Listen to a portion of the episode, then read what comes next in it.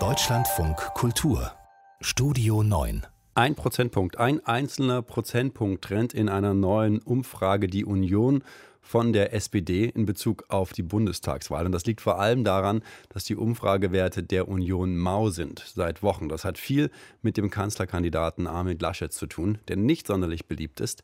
CSU-Chef Markus Söder, auch Teil der Unionsfamilie, sagt heute, das ist dramatisch. Dabei spielt Söder aber auch sein eigenes Spiel, kommentiert unser Bayern-Korrespondent Michael Watzke.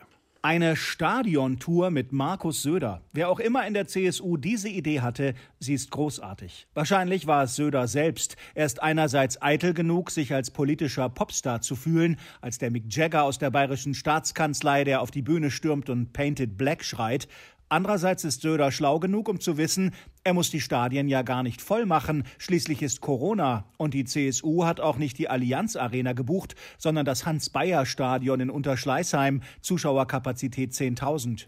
Mit einer Stadiontour durch alle sieben bayerischen Regierungsbezirke kann Söder zweierlei erreichen. Erstens die Union aus dem Schlafwagen zu zerren und ins Flutlicht zu stellen. Das ist aus Sicht der CSU dringend nötig, denn die aktuell 36 Prozent in den bayerischen Umfragen mögen ja aus CDU-Sicht paradiesisch klingen. Für eine weiß-blaue Volkspartei dagegen wären 36 Prozent ein Katastrophenergebnis. Und wenn es richtig schlecht läuft, dann verliert die CSU in den Städten auch noch Direktmandate an die Grünen. Das wäre eine Schmach. Da könnte Söder am Wahlabend so oft nach Berlin zeigen und bundespolitische Ausreden suchen, wie er will. Das würde an ihm hängen bleiben, nicht nur an Laschet. Also stürmt Söder jetzt ans Mikrofon und will zweitens noch etwas erreichen mit der Stadiontour, zeigen, dass er der bessere Kanzlerkandidat gewesen wäre. Dafür muss er nicht ein einziges Mal den Namen Laschet erwähnen oder gar schlecht machen. Es reicht, dass Söder einfach im Stadion steht und redet. Denn mal ehrlich, kann sich irgendjemand Armin Laschet vorstellen, der in einem Fußballstadion eine mitreißende Rede hält?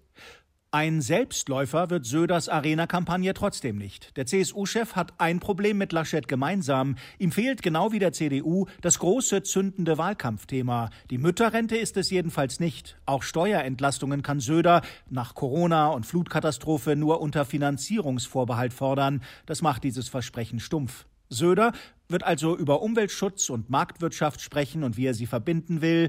Er wird sich als Modernisierer präsentieren, er wird einen erneuten Corona-Lockdown mit dem Argument ausschließen, dass seine harte Haltung jetzt Früchte trage.